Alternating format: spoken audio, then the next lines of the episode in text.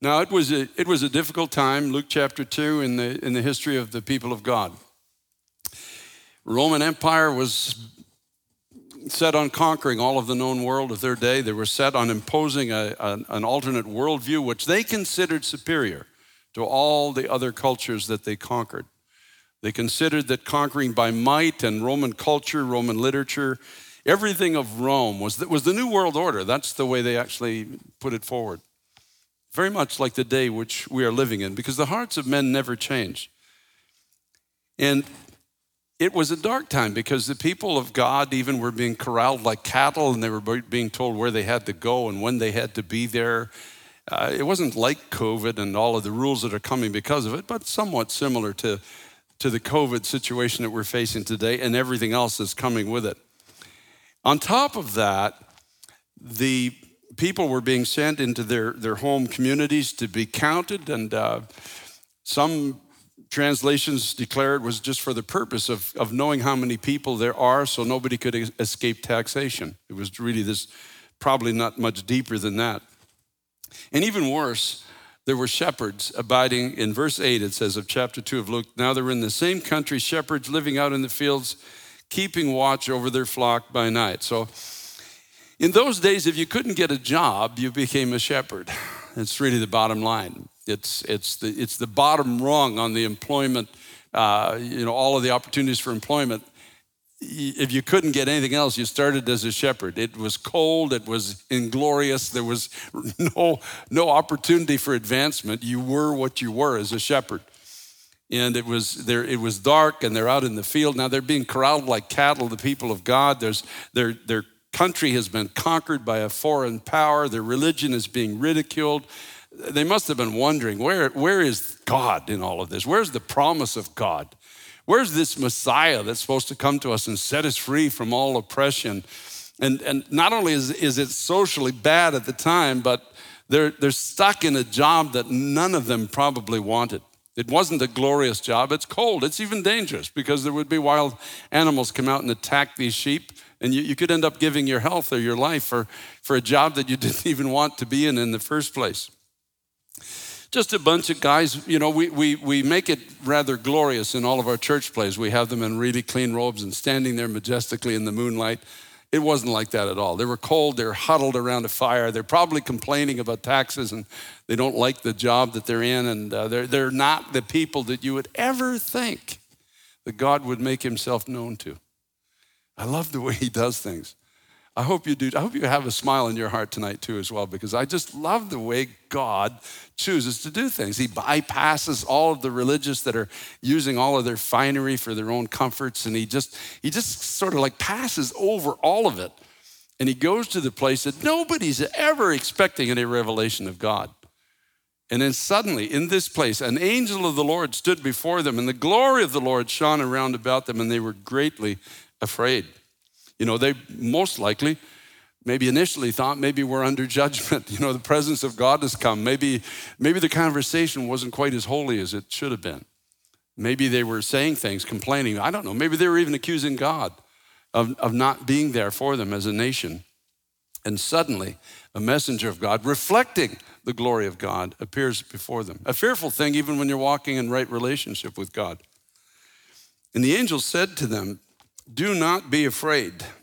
I bring you good tidings. That means good news of great joy, which will be to all people. So, those three things, I want you to remember those three things.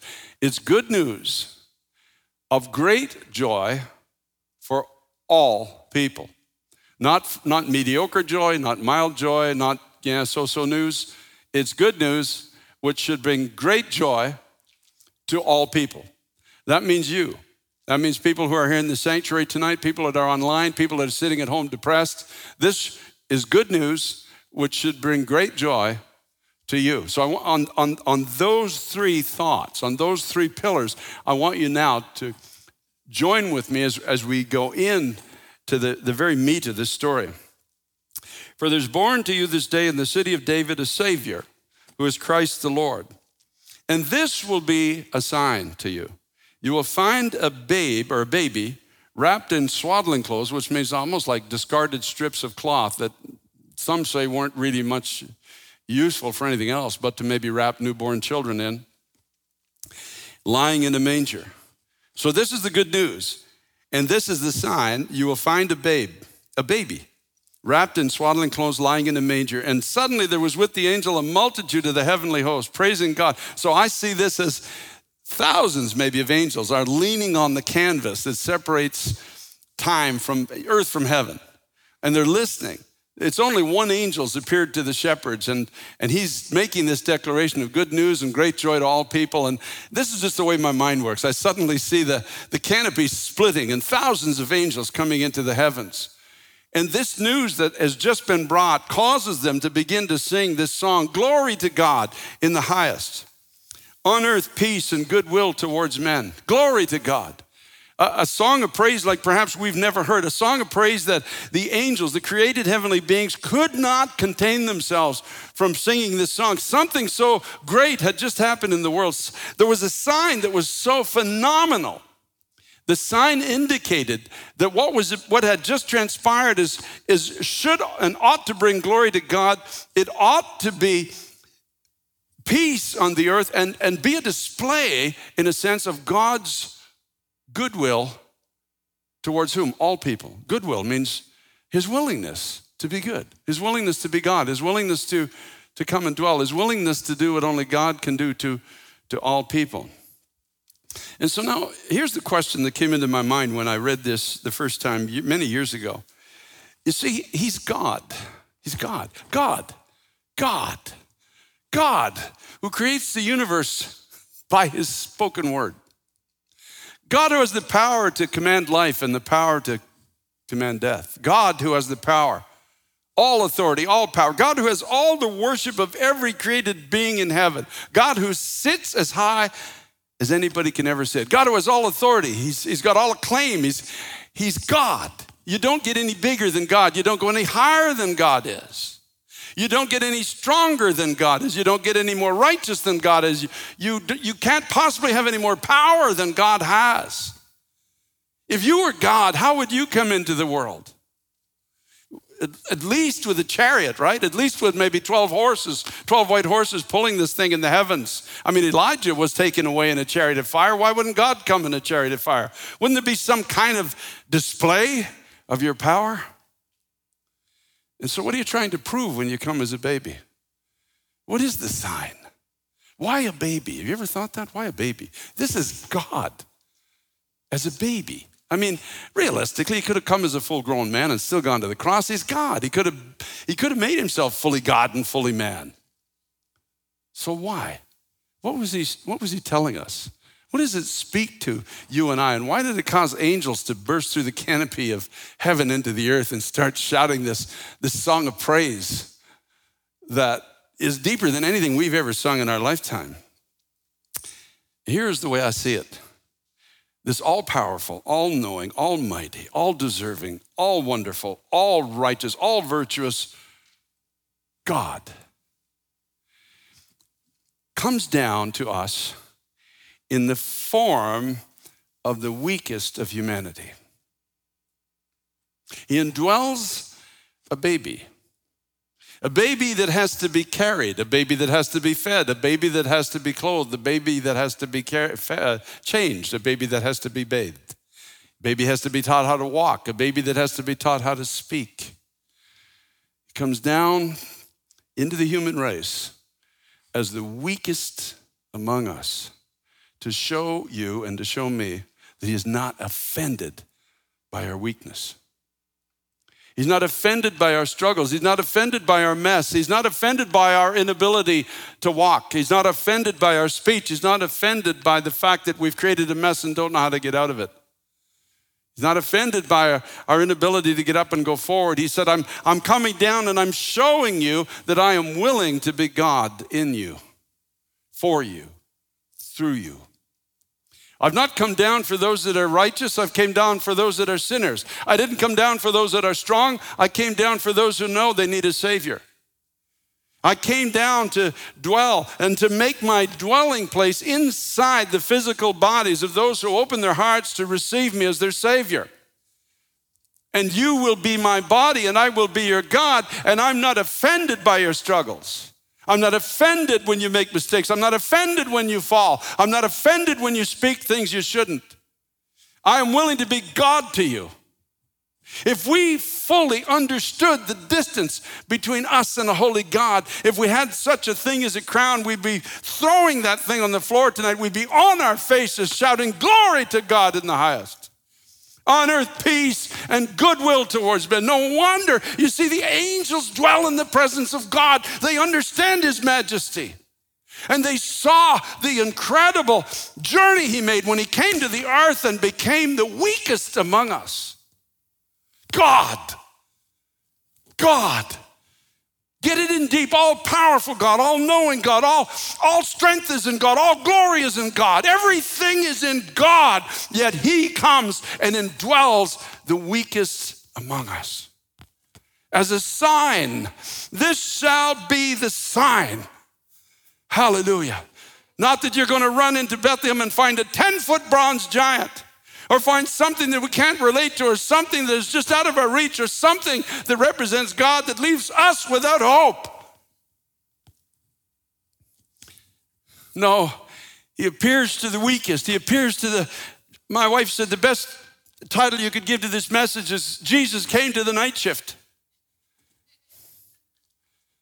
He bypassed those that thought they could get to heaven in their own works and by their own righteousness and by fulfilling all their laws and, and dressing themselves accordingly. He bypasses all of that and comes to people with this great announcement. People who have, they have no claim to glory, they have no claim to strength, they have no claim to righteousness. They don't even see themselves as having a future. And he says, I'm bringing a sign. There's a great sign that brings joy to all people. All people. That's why it was all people, because you can't get weaker than a baby. God says, I'm going to show you, I'm going to give you a sign that I'm willing to be God to everyone who opens their heart. You can't get weaker than a baby. Do you understand? Anybody weaker is dead. You can't get weaker than a baby. But I'm going to show you that I'm willing to indwell every life, every heart, every person, every one who opens their heart to me. Then the scripture says, So it was when the angels had gone away from them into heaven, the shepherds said to one another, Let's go to Bethlehem and see this thing that has come to pass, which the Lord has made known to us. And they came with haste, and they found Mary and Joseph and the babe lying in the manger. And when they had seen him, they made widely known the saying which was told them concerning this child. They came with haste. And this is what I am going to encourage people online to do tonight. No matter how weak you are, how big a mess you've made, or what you've done with your speech, or how unworthy you feel or how lousy you feel about your life and your future and your job, this message is for you. This Christmas, a message has come to you of, of great joy, which brings glory to God. It's good news of great joy to you, to all people, that you don't have to clean up your act to come to God because He came to you in your mess. You see, you understand, you don't come to Him, He came to you. All you do is open the door. And one of the churches in Revelation, he says, Behold, I stand at the door and knock. And whoever opens, I will come in and I will sit down with you. And I will fellowship with you. It's, it, don't make it complicated when it's not complicated. The, the doorway to the cave was not barred. You didn't have to take a ticket and wait in line. They just came rushing in because they were invited, because the angel had come, because they had seen a choir like they'd never seen in their lifetime and they understood that whatever it is we're about to look at is the sign from God that his, his goodwill has come into the world and that there's great joy that is now available to all people. All you have to do, as much as as much as as Christ Himself and Mary, they didn't put a, a barrier at the doorway to that manger. The shepherds were just just came in in the same way. If you will remove the barrier of your heart tonight. Put away all your excuses as to why you can't come to God and God can't come to you, and just let Him come in. Let Him come to you the way the shepherds came to Him. And He will come. If you open the door, He will come and come into your life. He will become the source of your strength. And as much as He had to be carried and He had to be changed and He had to be taught how to speak, He will now carry you and He will change you. The Bible promises that. And He will teach you how to speak right and how to think right. The Bible says if you open your heart, to Jesus Christ, you will become a new creation. The old things in your life will pass away, and all things will become new. And you'll become a testimony to the reality of this great news of God's salvation through his son, Jesus Christ. Just admit you can't save yourself. You can't work your way into heaven. You can't try to be better. Just admit your, your situation. And just say, Jesus, this Christmas, tonight even, would you come into my life? Would you be my Lord? Would you be my Savior? You see, I heard this great truth back in 1978, and I remember going to work one day in the middle of the afternoon, and I, I seemed to have run out of arguments, and I pulled my car over on the side of the road, and this was my prayer.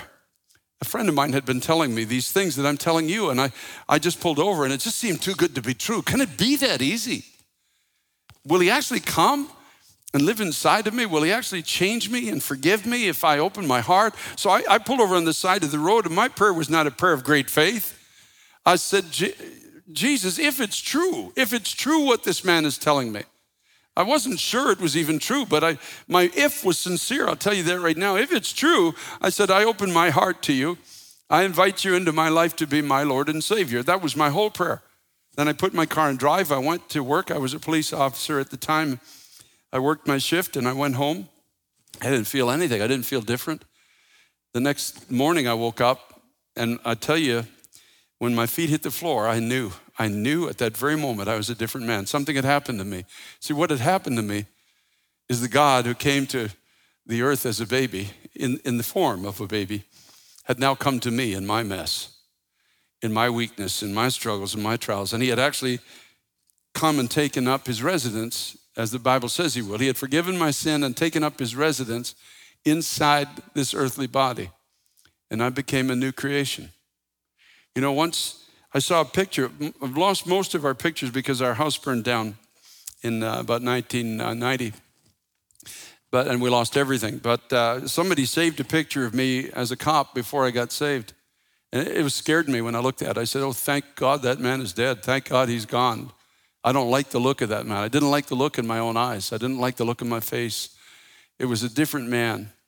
You see, the Lord came to me in my mess my weakness, my selfishness, my anger, and He changed me from the inside out. That's the promise of God. It's good news of great joy to all people. So tell me, who's weaker out there tonight than a baby? You see, you're without excuse. That's why, that's why this was such a great sign. You can't, you can't claim that you're weaker than a baby. You're, you're not. The baby is the weakest among us. But Christ proved that if you'll open your heart to me, even in your weakness, I will come and I will be your God. And you will grow up and you will change.